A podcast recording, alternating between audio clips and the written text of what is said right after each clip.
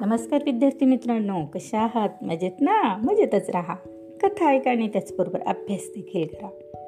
दालन संस्कार कथांच्या या माझ्या नवीन उपक्रमात मी माधुरी पाटील शाळा मोडाळे तालुका इगतपुरी जिल्हा नाशिक. तुम्हा सर्व छोट्या दोस्तांचे मनापासून हार्दिक स्वागत करते. मुलांनो या उपक्रमात आपण ऐकत आहोत नाबाद चतुर बिरबल यांच्या कथा. चला तर मग सुरू करूयात आजची नवीन कथा.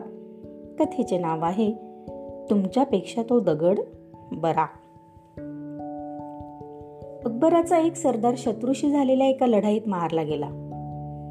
त्याच्या मृत्यूनंतर त्याच्या बायकोवर व मुलांवर उपाशी राहण्याची वेळ आली.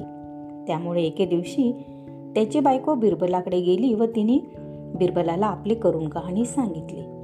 आणि बादशाकडून आपल्याला पोटापुरती काहीतरी मदत मिळावी यासाठी मागणी टाकायला सांगितले. यासाठी बादशाकडे शब्द खर्च करण्याची विनंती देखील तिने बिरबलाला केली. बिरबलने तिला असे आश्वासन दिले आणि दुसऱ्या दिवशी दरबारात कसे यायचे व कसे वागायचे याबद्दल मार्गदर्शन देखील केले. त्याप्रमाणे दुसऱ्या दिवशी ती बाई दरबारात आली आणि बादशाला वंदन करून त्याच्या एका हाती एक तलवार देऊन त्याला म्हणाली खवीन माझे पती विजयसिंग यांनी आपल्या शत्रूशी झालेल्या अनेक लढ्यात भीम पराक्रम केले व आपल्याला विजय मिळवून देण्यामध्ये सहाय्य देखील केलेले आहे. पण गेल्या वर्षी झालेल्या एका लढाईत शत्रूने पाठीमागून केलेल्या हल्ल्यात तलवारीचा जबरदस्त घाव घालून ते कामी आले त्यांच्या पश्चात घरात कमावते कोणीच नसल्याने माझी व माझ्या लेकरांची उपासमार होत आहे. तेव्हा माझ्या पराक्रमाची पतीची तलवार आपण घ्यावी व तिची योग्य ती किंमत मला द्यावी.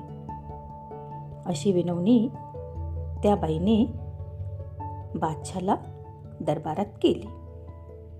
बादशाने तिला शंभर सुवर्ण मोहर मोहरा दिल्या आणि ती तलवारही तिला परत केली.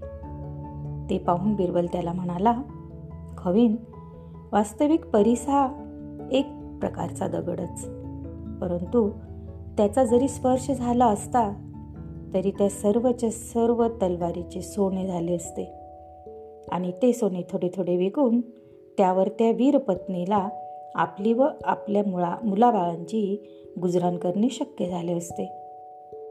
पण आपल्यासारख्या सम्राटाच्या हतस्पर्श होऊन सुद्धा ती तलवार आहे तशीच राहावी आणि या बाईच्या हाती फक्त शंभर सुवर्ण मोज मोहरांचीच मामूली रक्कम पडावी हे नवल नाही का? म्हणजे एका परीनं तुमच्यापेक्षा तो दगड असलेला परीसच अधिक बरा नव्हे का?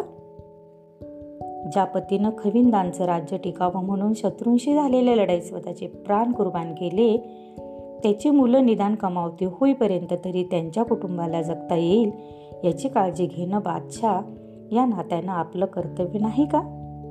असे अनेक प्रश्न बिरबलाने बादशाला गेले. बिरबलाने केलेल्या या कान उघडणीमुळे बादशाला आपली चूक समजून आली आणि त्याने काही सुपीक शेत जमीन त्या बाईला तिच्या व तिच्या पोराबाळांना उदरनिर्वाहासाठी इनाम दिली.